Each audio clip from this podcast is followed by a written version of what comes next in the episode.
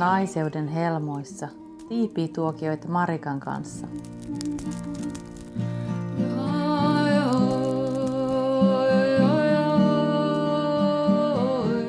Tervetuloa naisten ikiaikaiseen piiriin.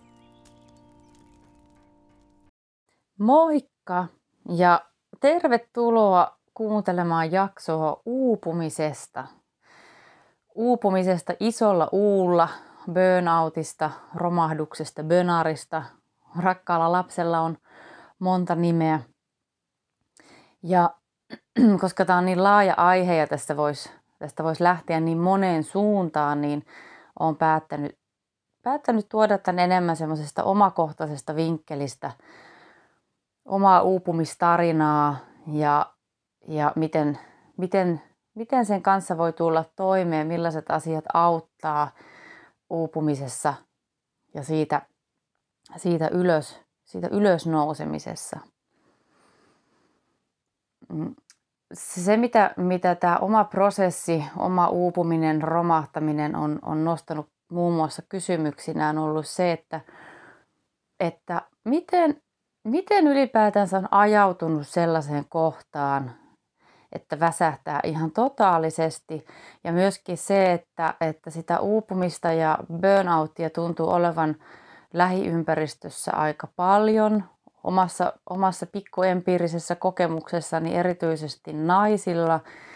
Ja, ja tota, tuntuu, että, että yhä nuoremmat ja nuoremmat jotenkin ajautuu sellaiseen, että keho, keho kertakaikkisesti huutaa ei ja, ja on niin kuin pakko pysähtyä.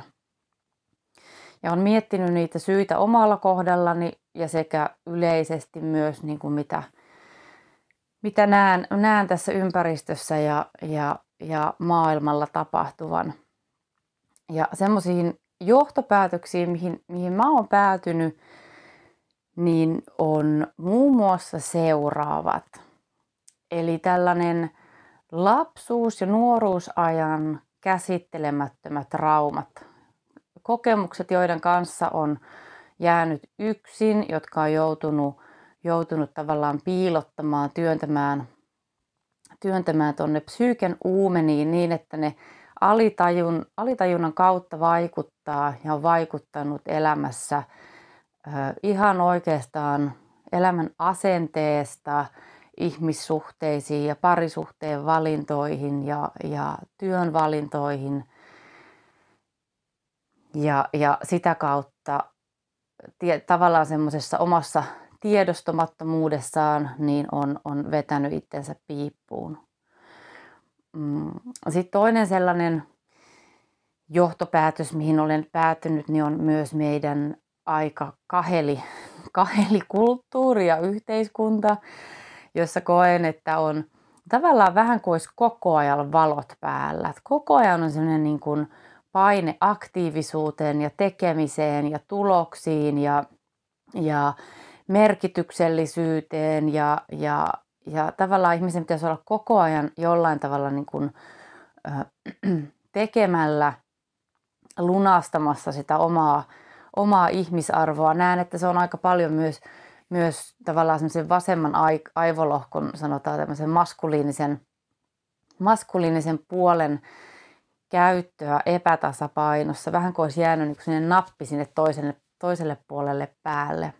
Ja koen, että meidän yhteiskunta ruokkii ja kannustaa sellaista niin kuin jatkuvaa tehokkuutta ja jatkuvaa suorittamista. Ja, ja se onkin sellainen, mikä välillä nostattaa kysymyksiä, että mihin, mihin hemmettiin meillä on niin älytön kiire – jatkuvaa kasvua ja jatkuvaa sitä ja, ja kvartaalitalouden, kaiken pitää nousta koko ajan ja tulla tuottavammaksi ja tuottavammaksi. Ja, ja siitä hulinasta, jos hetkeksi astuu sivuun, niin miettii, että mihin tässä niin kuin loputtomassa elämänleikissä, niin mihin, mihin meillä on niin hemmetimoinen kiire, kun fakta on kuitenkin se, että jokaisen keho jossain vaiheessa kupsahtaa sinne maan alle ja toiselle, to, to, toiselle puolelle tästä elämästä, että, että voisiko siinä elämässä olla muitakin arvoja ja voisiko se näkyä meidän yhteiskunnassa.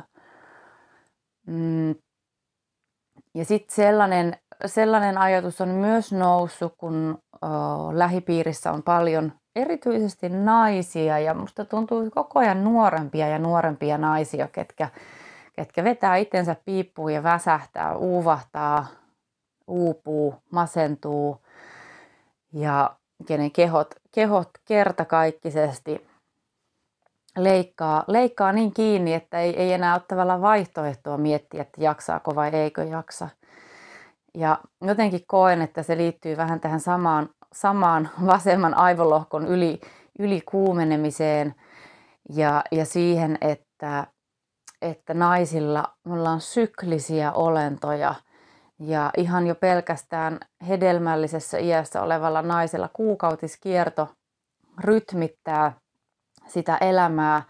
Ja onneksi enem, enemmän ja enemmän rupeaa tulemaan esimerkiksi kuukautisten sen vuotoajan levon tärkeydestä tietoa, mutta kyllähän se vielä tuolla, tuolla niin kuin isommassa kuvassa näkyy esimerkiksi vaikka, jos mä ajattelen vaikka tamponi- tai terveyssiden mainontaa, niin nehän perustuu siihen, että tämän meidän tamponin kanssa voit tehdä, elämä jatkuu, voit tehdä mitä vain, niin kuin aikaisemminkin voit urheilla ja puskea ja jatkaa. Ja, ja päinvastoin, että kun se viesti voisi olla se, että hei, tässä kuukautissiteessä on laventelia, joka rauhoittaa ja voit maata kolme päivää ja levätä. En ole nähnyt, nähnyt vielä sellaista, sellaista mainosta. Ja, ja jotenkin se, että jos, jos ajattelee sitä syklisyyttä, mihin halusit tai et naisen kehollisena, niin oot yhteydessä siihen samaan luonnon, luonnon kiertoon, että, että luonnossa tulee niitä hetkiä, jos ajattelee vaikka täällä pohjoisella pallonpuoliskolla, niin tulee se talvi ja tulee, tulee se kuolema, tulee se lepo.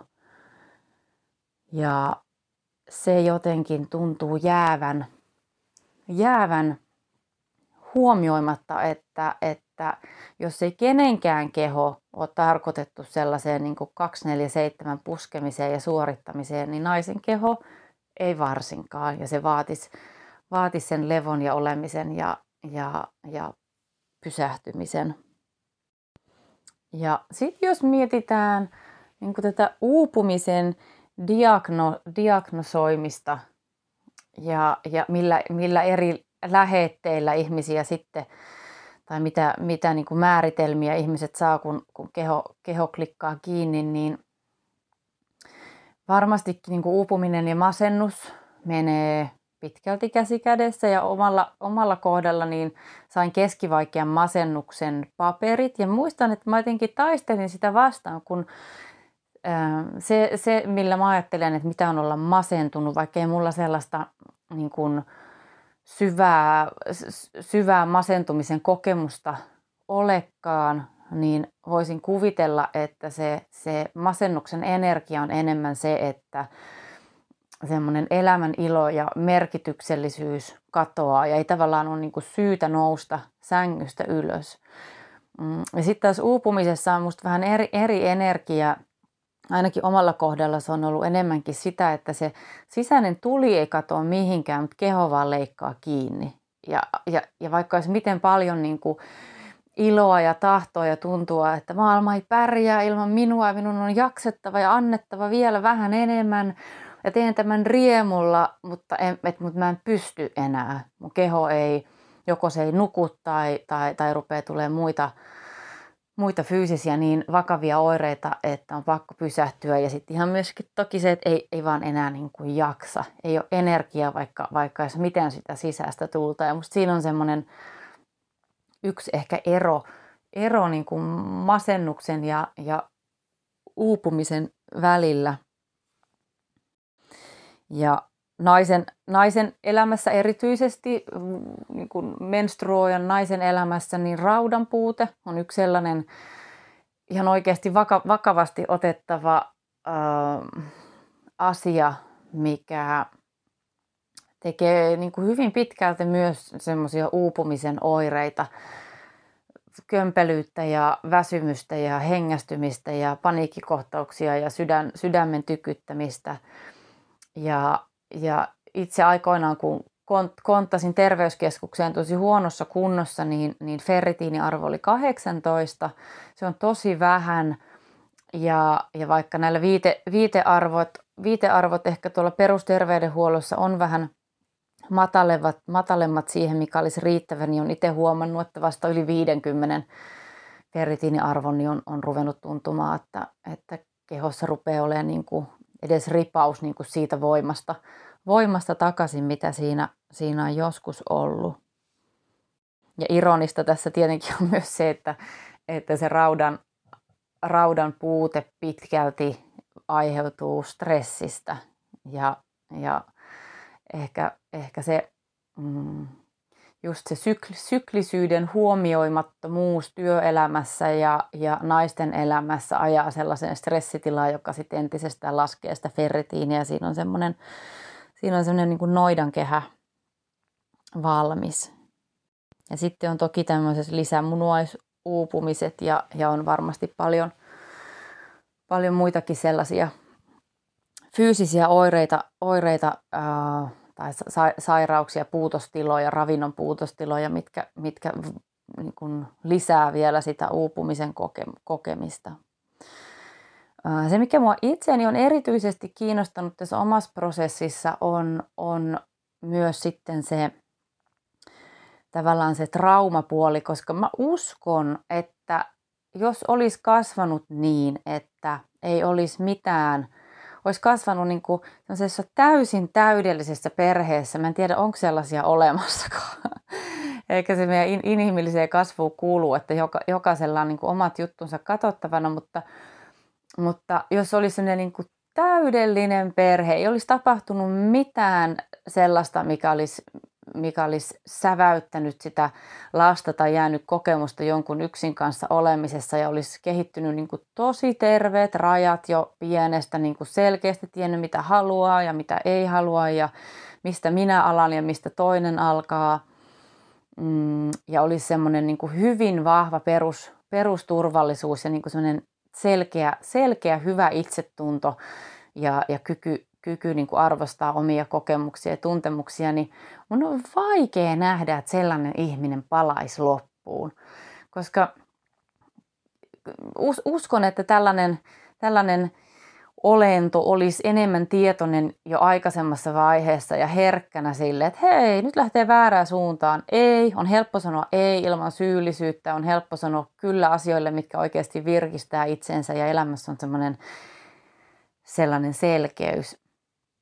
Ja nyt tähän lapsuusajan traumoihin, niin haluaisin kertoa tämmöisen esimerkin niin kuin siitä, että, että helpostihan jos puhutaan varsinkin aikuis, aikuisiellä omista, omista lapsuusajan kokemuksista, niin siinä, siinä voi tulla sellainen niin kuin, ö, vanhempi ja syyllistävä, syyllistävä energia.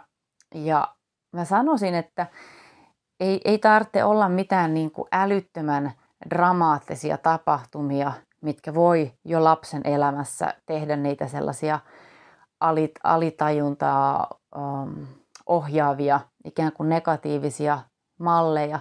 Että ne kokemukset, mitkä on ollut lapsena öö, rajuja tai rankoja tai, tai niin kuin tosi kipeitä, mitkä on pitänyt vaan niin kuin tunkea jonnekin, tunkea jonnekin tuonne piiloon, niin ne samat kokemukset näkee aikuis, aikuismittakaavasta, aikuisen silmin aika eri tavalla, ehkä enemmän semmoisella ymmärryksellä ja itsekin vanhempana ää, näkee, että on vain tilanteita elämässä, mitä ei kaikkea pysty, pysty hoitamaan niin täydellisesti. Ja traumassahan niin kuin loppujen lopuksi ei ehkä traumaattisinta ole se, mitä on tapahtunut, vaan se, että, että miten sen on lapsi lapsi sisällään kokenut. Ja ehkä traumaattisinta on musta se, että on jäänyt sellaisen jonkun vaikean, pelottavan asian kanssa yksin, eli sitä ei ole sanotettu.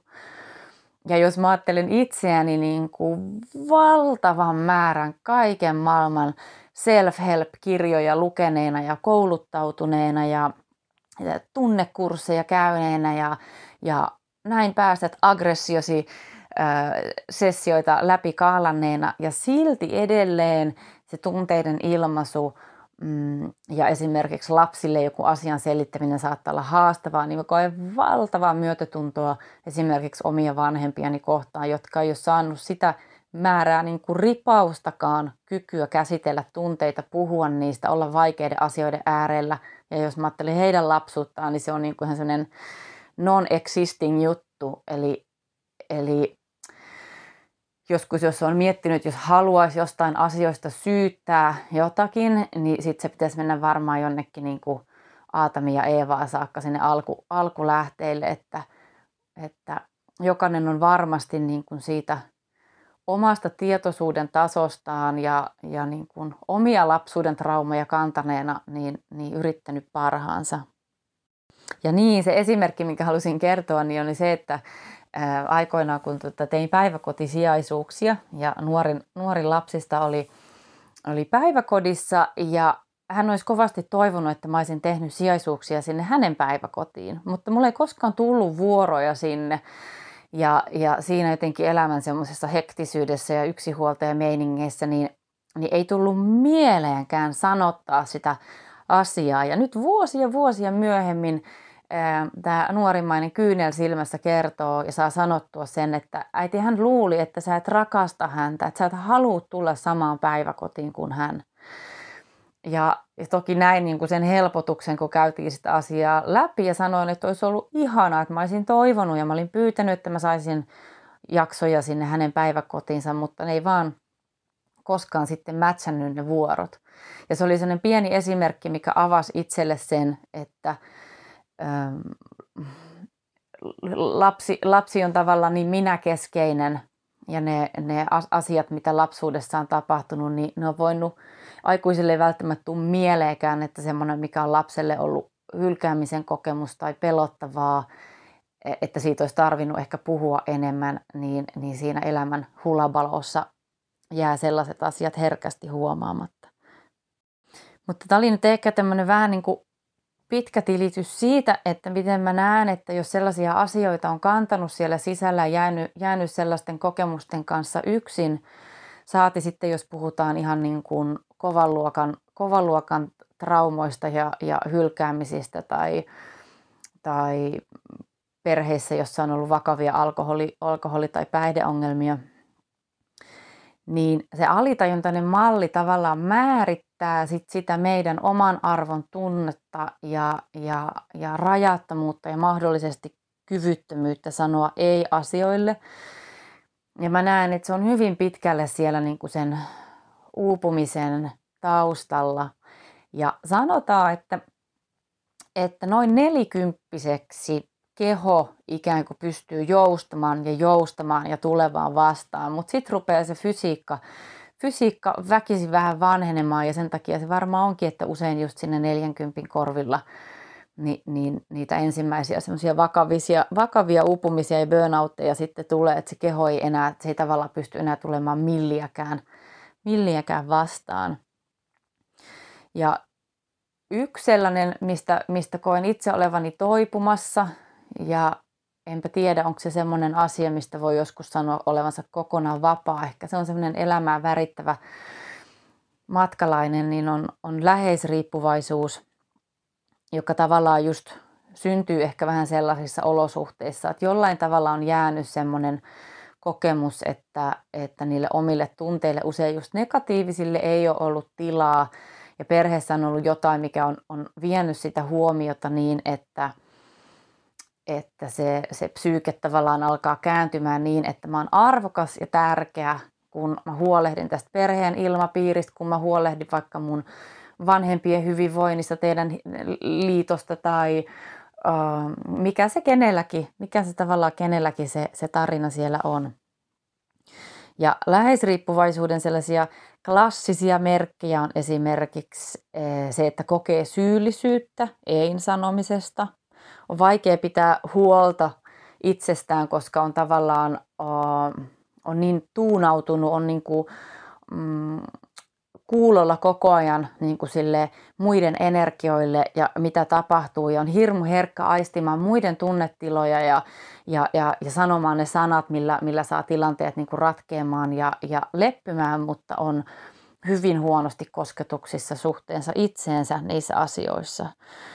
Ähm, ja, ja semmoinen ylemmääräinen syyllisyys siitä, että ei pysty pelastamaan muita ja, ja sekoittaa esimerkiksi säälin tunte, tunteen rakkauteen ja semmoinen niin kuin pakonomainen tarve huolehtia muista ja omien tarpeiden hoitaminen ensin, niin nostaa sekin syyllisyyttä. Ja, ja jos tällaista on niin kuin pistelty kauhalla reppuun matkaan, öö, niin se on musta semmoinen niin kuin aika klassinen uupumisen tie, eli ainakin omassa, omassa tarinassani se niin kuin klassinen juuri siihen 40 saakka, niin on, on jaksanut olla niin, kuin niin huolehtiva ja niin kiinnostunut muiden, muiden hyvinvoinnista. Ja oma työ on tuntunut merkitykselliseltä, kun on pystynyt niin sanotusti pelastamaan ja olemaan jopa semmoinen niin äiti Teresamainen semmoinen lämmin hahmo, kenen, kenen puoleen voi aina vaan kääntyä. Ja sitten se kolaus onkin aika kova, kun keho vetää jarrut pohjaan, pakko pysähtyä ja, ja tajuaa, että, että asioiden on muututtava. Näin ei voi jatkua, niin kuin tavallaan on pakko mennä katsomaan sinne alkusyihin, että mistä tämä on lähtenyt.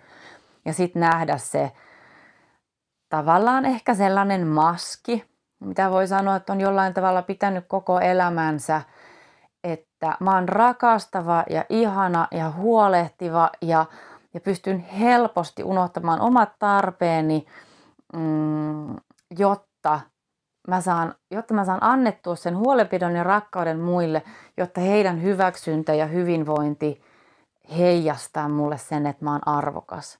Ja jos mä en pysty löytämään sitä arvokkuuden kokemusta itsessäni muulla tavalla – niin mulla ei tavallaan vaihtoehtoa kuin jatkaa sitä omien rajojeni yli menemistä ja yltiöpäistä muiden hoitamista, jotta mä saan sieltä sen, sen reflektion, sen peilauksen, että aa sä riität, sä oot ihana, sä oot Marika niin tollanen, ihana. Ja, ja 40 vuotta sitä on jaksanut ja sitten keho sanoi, että nyt riitti.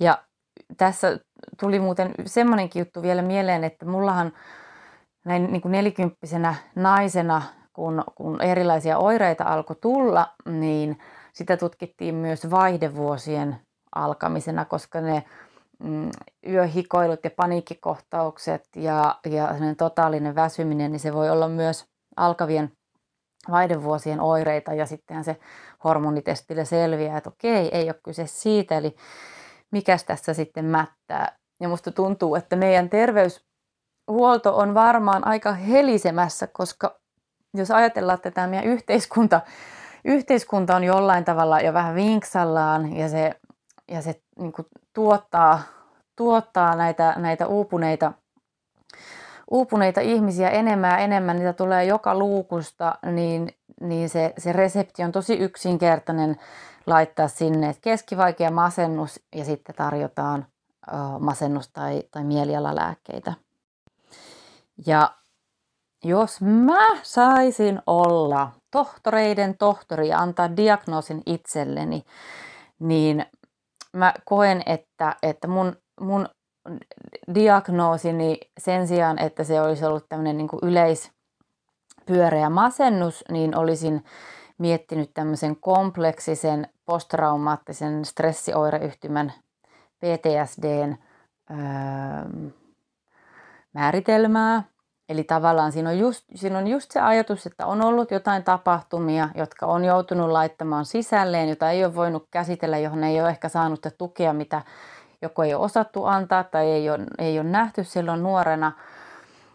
Ja tavallaan se trauma alitajuisesti niin kuin hakee sitä samaa energiaa ja sitten sä ikään kuin uudelleen traumatisoit itse esimerkiksi tosi epäterveessä parisuhteessa, koska se joku semmoinen tuttu energia siellä niin kuin imee, imee luokseen, se tuntuu turvalliselle ja tutulle ja, ja mikään kello ei siinä vaiheessa, kello ei siinä vaiheessa niin kuin väläytä, että, tämä ei todellakaan ole ehkä niin kuin se tervein malli. Meillä ei Suomessa mun mielestä myöskään tällaista niin kuin narsistista henkistä pahoinpitelyä niin ei ole mun ymmärtääkseni missään mittareissa. Jossain vaiheessa se on ollut Jenkeissä mielenterveyspuolen näissä määritelmissä, mutta ei, sekin on ehkä sieltä poistettu. narsistinen henkinen niin kuin väkivalta on ihan valtavan vaikea määritellä. Sitten jos ajatellaan tämmöisiä henkilöitä, kenellä on vaikka hyvin vahvat, vahvoja narsistisia piirteitä, niin he osaa olla niin älyttömän hurmaavia ja, ja käsittämättömän älykkäitä ja miellyttäviä tyyppejä, että mä luulen, että he menee niin kuin monella terveydenhuollon ammattilaisellakin aivan sormien, sormien läpi. Ja se tuho, mitä tällainen henkilö pystyy ympärilleen niin kuin hiljalleen, hiljalleen kylvämään, niin se on ihan, se on ihan niin kuin älytöntä. Ja mä en voi sanoa, että mä en voi tehdä, te, tehdä niin kuin määritelmiä toisten ihmisten puolesta, mutta omien oireiden ja kokemuksen puolesta niin lisäisen sen vielä sinne soppaan. Eli jos on vuosien ylisuorittaminen, tämmöinen kompleksinen posttraumaattinen stressioireyhtymä, ää, läheisriippuvaisuutta, ää, mielettömän, mielettömän ää, vaati, vaativa ja, ja rankka työ, rauta-arvot supermatalalla ja mahdollisesti vielä niin kuin tämmöinen todella toksinen parisuhde, missä on, missä on niin kuin stressihormonit kieppunut vuosia ylhäällä, niin se, on niin kuin, se rupeaa olemaan sellainen soppa, että, että, että ei se sitten ole ihme, ihmekään, että se keho väsähtää. Se, se tarina, miten se mulla tapahtui, oli se, että mä rupesin olemaan väsynyt ja tosi kireä. Muistan kesältä ennen, ennen sitä totaalista, totaalista romahtamista, niin sellaisia kuvia, kun mä kerään kukkia niityllä. Ihanan näköinen maisema ja, ja, ja tota, ihana herkkä nainen siellä keräilemässä kukkia. Mutta kun mä katson niitä kuvia, niin mä oon semmoisen moottorisahan murhaajan näköinen. Mulla on niin kireet kasvot jo siinä vaiheessa, että nyt myöhemmin, kun on johonkin markkinointi ajatellut käyttää niitä kuvia, niin niitä ei voi käyttää, koska se, se energia niin kuin huokuu jo siitä naisesta, että, että sellainen niin kuin kävelevä aikapommi, aikapommi, että se on enää hetkistä kiinni. Ja sittenhän se keho, keho alkoi sellaisella niin kuin, yöhikoilulla ja, ja mulla ei ollut koskaan aikaisemmin ollut paniikkikohtauksia, enkä mä alkuun edes ehkä tajunnut, mistä niin kuin niistä oli kyse, mutta se semmoinen kokemus, että tuntuu, että henki loppuu ja tuntuu, että kuolee. Ja, ja tota, itkusuutta ja, ja väsymystä. Ja sitten se, että keho ei enää, keho ei enää tavallaan palaudu eikä, eikä pysty nukkumaan. Ja sitten se rupeaa olemaan jo semmoinen vyyhti, että, että mun kohdalla mun piti mennä siihen kohtaan, että mulla ei ollut enää muuta vaihtoehtoa kuin soittaa terveyskeskukseen ja pyytää apua. Mä en enää, mä en enää pärjää itteni kanssa, mä en tiedä mitä mulle tapahtuu. Ja siitä se vyyhti lähti sitten selviytymään. Ja varsinkin jos on ollut toksisessa parisuhteessa ja semmoisessa niin kuin mielettömässä dopamiinikoukussa, eli se, se on semmoista niin kuin tunteiden ja, ja mielihyvä hormonien ja, ja sen niin kuin sellaisen mm, koko ajan semmoista niin kuin ääripäissä elämistä, niin kuin kaikki on joku mieletöntä ja sitten romahdetaan, mieletöntä, romahdetaan – ja musta se on hyvin kuvattu ja tämä musta ylipäätänsäkin ehkä niin kuin siihen uupumiseen on musta hirmu hyvä esimerkki, että jos ajattelet, että sä oot vaikka 5, 6, 7, 8, 10 vuotta vuoristoradassa, istut aamusta iltaan vuoristoradassa. Ja sitten kun se stoppi tulee, se keho, keho sanoo, että nyt riitti. Ja sä lennät sieltä vuoristoradasta sinne nurmikolle, niin jos sä oot monta vuotta ollut siinä hulinassa, niin sehän ei ihan hetkessä se, se, se homma siitä tasaannut. Siinä kestää tovi, jos toinenkin, ennen kuin sä edes tajuat, mitä sulle on tapahtunut. Ja se, että se vauhti on pysähtynyt ja pää pyörii vielä pitkään. Ja, ja tällaisessa, niin kuin missä ne stressihormonit on, ja varsinkin niin kuin tämmöiseen niin kuin mieli, mielihyvä dopa, dopamiinin yliannostuksiin niin se, se on vähän sama, samat oireet, itse asiassa varmaan hyvinkin samat oireet kuin, kuin, niin kuin pitkä, pitkäikäisen huumeiden käyttäjällä. Ja ne on ihan siis vierotusoireita siitä, siitä ylemmääräisistä hormonikoktailista, mikä siellä kehossa pyörii. Ja se on, se on kammottavaa. Se on, se on ajanjakso, että jos, jos, jos sä kuuntelet siellä, joka satut olemaan siinä kohtaa, että susta tuntuu, että sä oot ihan sekasin, sun keho on aivan sekasin, sä et tiedä mistä sä saat pidettyä kiinni, niin, niin lähetä niin kuin kaiken myötätunnon ja haluun, että tiedät, että, että valoa on tunnelin päässä. Se on vaan yllättävän pitkä ja yllättävän raju aika yleensä, minkä, minkä joutuu käymään läpi sen mm, sen, sen äh, vuoristoratakokemuksen jälkeen, että, että se maa alkaa vähitellen niin kuin kantamaan ja se pyörintä loppumaan ja ne keholliset oireet rupeaa helpottamaan. Esimerkiksi unettomuus, joka tekee ihmisen hulluksi. Eikö sitä ole jossain Kiinassa jossain aikoinaan käytettykin niin ihan siis kidutusvälineenä. Että jos, jos ei pysty nukkumaan, niin se, se, se, se elämästä tulee siis ihan helvettiä. Ja no sitten jos lähdetään niin kuin sille polulle, että okei, nyt on niin kuin ne ö, keho on vetänyt jarrut pohjaa ja ne, niin kuin ne hurjimmat oireet on lusittu, joitain kuukausia on mennyt. Miten tällaisesta, miten tämmöisestä, miten tämmöisestä niin kuin uppumisesta lähdetään toipumaan? No, mä sanoisin, että ihan useinhan siis, jos puhutaan, jos puhutaan niin kuin uupumisesta isolla uulla burnoutista, niin siinä ei yleensä kyllä ole muuta vaihtoa kuin sairasloma. Ja mä olin, mä olin myös pitkään, monta kuukautta sairaslomalta sitä aina jatkettiin, koska se kunto ei vaan, se ei monen, monen vuoden niin kuin omien rajojen ylikävelyn jälkeen, niin muutamassa viikossa, ei edes niin kuin muutamassa kuukaudessa – niin tups, tupsahdeta tuosta vaan niin kuin takaisin. Ja itse asiassa sellaista sanaa kun palata takaisin, niin ei, ei enää olekaan. Öö, ne ensimmäiset, ensimmäiset ensiapuhoidot on lepo. Sitä ei voi niin kuin alleviivata enempää. Lepo, lepo, lepo, niin paljon kuin se on vaan mahdollista, niin levätä, levätä ja nukkua. Ja ne ensimmäiset kuukaudet ää, kehon stopin jälkeen niin menee semmoisessa kriisihoidossa, eli, eli nuku, syö, ö, käy suihkussa, nuku, syö, käy suihkussa, niin kuin that's it, mihinkään muuhun ei, ei hirvittävästi pysty. Ja vähitellen sitten, kun se semmoinen ihan niin kuin hurjin kehon, kehon kriisivaihe rupeaa vähän helpottamaan, niin sitten voi, sitten voi lähteä niin kuin tutkailemaan tutkailemaan niitä asioita, että miten, miten mahdollisesti sellaiseen tilanteen on, on päätynyt. Ja toki, toki esimerkiksi niin kuin ehdottomasti suosittelen vaikka erityisesti naisena käymään ferritiiniarvojen tsekkauksessa ja sitten selvittämään sitä raudan, raudan nostamista. Se on myös tosi hidas prosessi, että se ei myöskään viikossa eikä edes kuukausissa, niin se rauta, rauta nouse.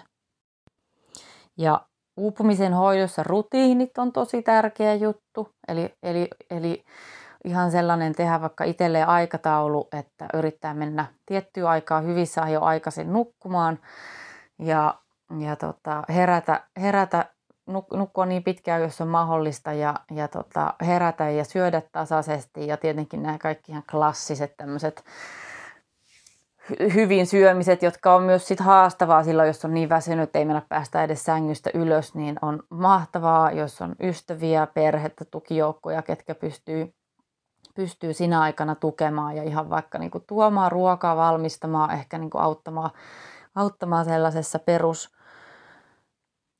perusjutuissa. Ja sitten on ihana ja tärkeä muistaa, että tämä on nyt yksi vaihe. Tämä, tällaisen, tällainen niin kuin kaheliväsymys ei jatku loputtomiin, mutta sen kanssa vaan niin tehtävä semmoinen rauha. Ja sellaiset ää, ajatukset tulevaisuudesta, että no mä oon niin kuukauden päästä mä oon niin kuosissa, niin voi musta unohtaa niin saman tien, että se uupuminen on kyllä tullut, tullut opettamaan täydellistä antautumista ja siinä menee kyllä elämä uusiksi. Se on nimittäin vähän semmoinen juttu, että jos sen oman kattilansa polttaa kunnolla pohjaan, ja tässä vaiheessa myös haluan sanoa, että mä en koe, että se on erityisesti kenenkään syy. Se, että jos, on, jos haluaa mennä syyttelemään, niin sitten voi mennä syyttelemään sitä Eevaa ja Aatamia ja omenaa ja käärmettä sinne jonnekin tarinan alkulähteille. Öö,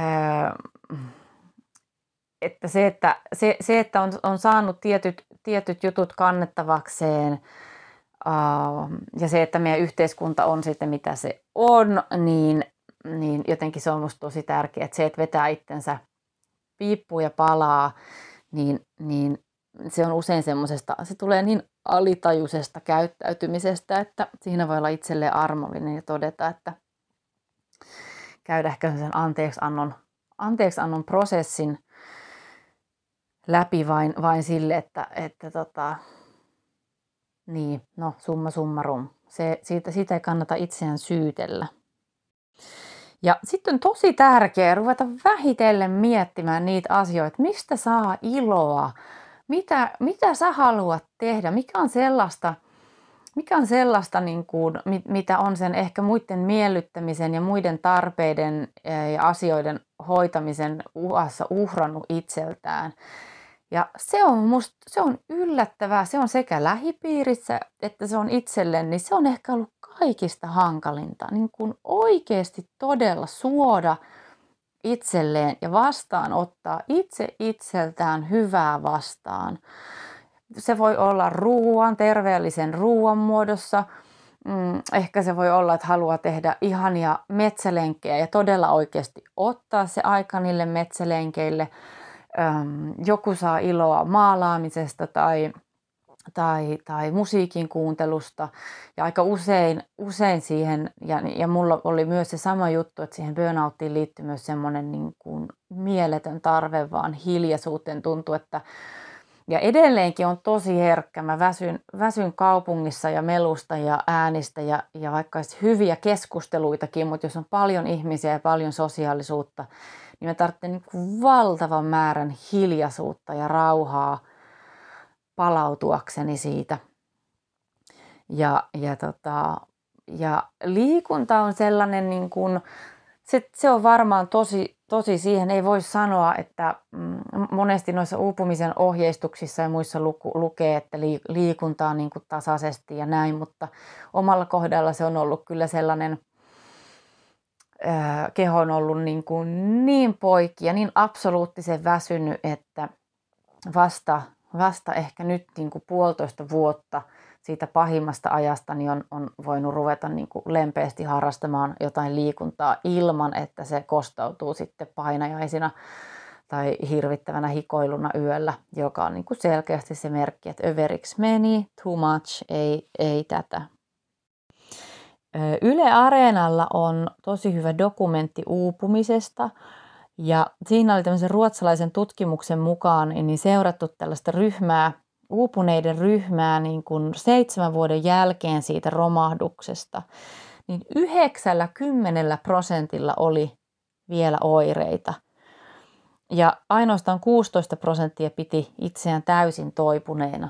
Eli tämä, tämä, oli, tämä on ollut mulle sellainen tieto, mikä on jotenkin tuonut semmoista niin kuin perspektiiviä tähän hommaan, että se, se vähän niin kuin se kat, kattilavertaus, että kun sen kattilan tosiaan kerran polttaa kunnolla, niin siitä ei enää tuu uuden verosta kattilaa ja sen kattilan polttaa herkemmin ja herkemmin että jos ajattelet, että sulla on kunnolla kärähtänyt kattila ja sä keität siinä maitoa, niin sitä saa vahtia kyllä niin kuin todella ja voi olla, että silti se nappaa sieltä jostain kiinni. Ja musta se on sellainen vertauskuva, mikä kannattaa ehkä pitää mielessä, kun, kun niin kuin vakavasta uupumisesta toipuu, että se kattila palaa kyllä herkemmin pohjaan kuin aikaisemmin ja sen kanssa saa olla tosi tarkkana ja ihan sellaiset, elämä voi tavallaan mennä aika tosikin uusiksi, Mm, että millä, millä tavalla sen väsymyksen ja kehon herkkyyden kanssa oppii elämään. Että mulle esimerkiksi niinkin jotenkin paljonkin aikaisemmin iloa antanut asia kuin sauna on sellainen, että, että se on niin kuin illalla liikaa. Se, se vaikuttaa saman tien uneen, uneen ja olemiseen, mitä se ei ole aikaisemmin koskaan tehnyt. Tai liikunta, joko on ollut tärkeä osa elämää, niin sitä, sitä ei voi enää niin kuin samalla, tavalla, samalla tavalla harrastaa. Ja tämä ruotsalaistutkimus jotenkin musta antaa just viitettä siihen, että, että se on yllättävän pitkä aika tämmöisestä niin kuin narsisista henkisen väkivallan uhrin kohteeksi joutumisesta mm, luin, että toipumisaika on 1-2 vuotta niin kuin niistä pahimmista oireista.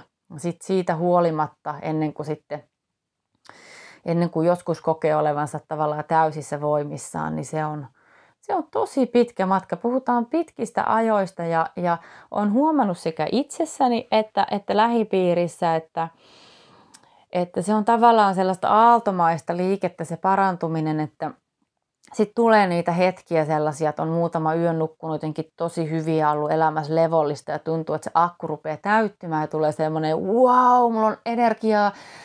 Ja, ja miten nopeasti sen pienin kertyneen energian voi, voi ikään kuin tuhlata ja pistellä menemään. Ähm, ja enpä osaa sanoa. Mä oon kanssa omassa, omalla, omassa matkassani niin kuin teke, tekemässä tätä parantumisen matkaa, että tuleeko sitä sellaista kaikki voipasuuden, vahvuuden kokemusta, sellaista virkeyden kokemusta, niin kuin täyden virkeyden kokemusta enää ikinä.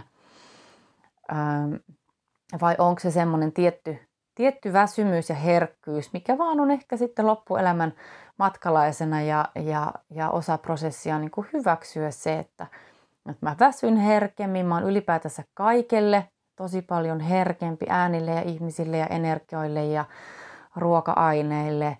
Ja, ja se on nyt vaan sellainen asia, minkä kanssa täytyy oppia elämään. Että jos 40 vuotta on pistellyt menemään niin kuin volumet kaakossa, niin sitten ehkä seuraavat 40 vuotta joutuu pikkusen himmailemaan ja ehkä se on ihan fair enough. Joo, uupumisesta voisi puhua. Mä huomaan, että tämä on, on aihe, joka kos, koskettaa ja voisin puhua pitkäänkin. Ehkä täytyy ruveta väitellen lopettelemaan, mutta sen, sen, sen vielä haluaisin kannustaa, että, että, otta, että ot, ota se sun kehon merkit, ota ne oikeasti tosissaan, koska mitä pidemmälle sitä uupumista vaan tavallaan jatkaa, niin sen pidempään sen korjaantumisessa menee, sen hankalampaa ja haastavampaa se on.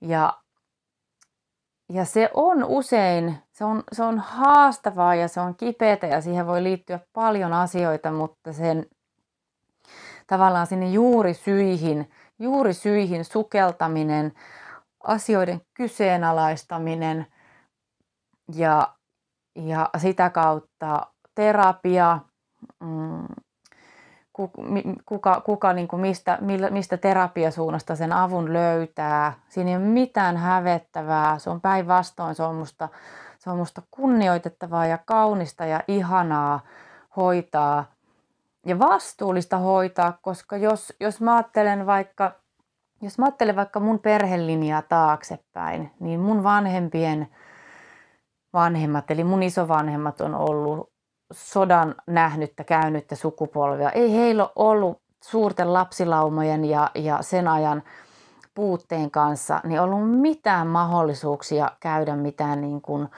ö, sukulinjojen traumoja läpi. Ja sitten jos mä ajattelen mun vanhempia, ketkä on kasvanut siinä ilmapiirissä, ö, he, he ei välttämättä ole saanut niin kuin sellaisia taitoja käsitellä asioita ja, ja, tota, ja elämä on ollut niin kuin vielä maailma niin kuin heidänkin aikaa erilaista.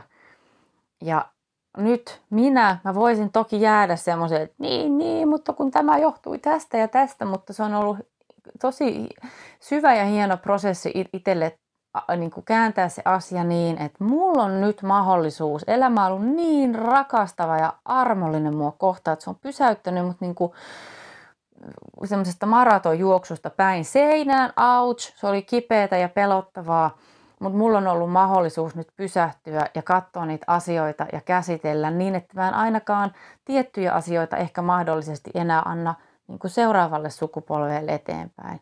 Se on ehdottoman hieno ja kannustettava asia mennä, mennä terapiaan, pyytää apua, puhua, rikkoa tabuja, ää, erityisesti niin kuin mielenterveyden alueella, että me niin helposti ja herkästi puhutaan meidän, meidän fyysisistä vaivoista, mutta sitten edelleen tuntuu, että, että mielen, mielen alueen vaivoissa on, on jotenkin, ihan kuin olisi jotenkin erillinen asia. Ne on, ne on sitä samaa ja, ja niistä puhumalla, puhumalla semmoinen niin kuin häpeä ja hankaluus toivottavasti hälvenee.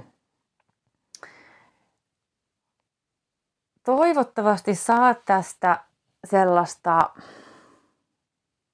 armollisuuden kokemusta, jos sulla on itsellä uupumista ja sen kanssa oppia elämään, että, että pitää niin herkällä korvalla kuunnella, että mitä jaksaa ja, ja, ja, ja haluaisin nostaa sanan ei sellaiselle kultaselle jalustalle, jossa on ruusuja ympärillä ja tähtisadetta sataa taivaasta.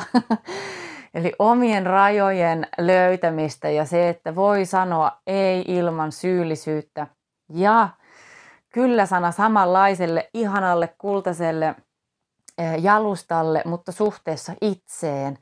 Sä voit sanoa enemmän ei ulkoisille asioille, ei vaatimuksille, ei asioille, mitä, mitä, mitä susta toivotaan tai halutaan. Ja sit sä voit sitä kultaista valoa olevaa kyllä-sanaa kääntää enemmän itseesi. Kyllä, voit ottaa hyviä asioita vastaan. Kyllä, voit pitää taukoja. Kyllä, voit ruokkia itseäsi hyvin. Kyllä, ei tarvitse tehdä kaikkea just niin kuin jostain ul- ulkoisesta määritellään. Kyllä sille sisäisen äänen ja intuition kuuntelemiselle, että jos ne sanat on ollut sulla toisinpäin, että sä oot kieltänyt itseltäsi kaiken ei, ei, ei, ja sanonut ympärille kyllä, kyllä, kyllä, niin nyt sä voit kääntää ne toisinpäin ja ehkä vielä erityisesti kyllä tunteiden kohtaamiselle. Kyllä surulle minussa, kyllä raivolle minussa, kyllä yksinäisyyden kokemukselle minussa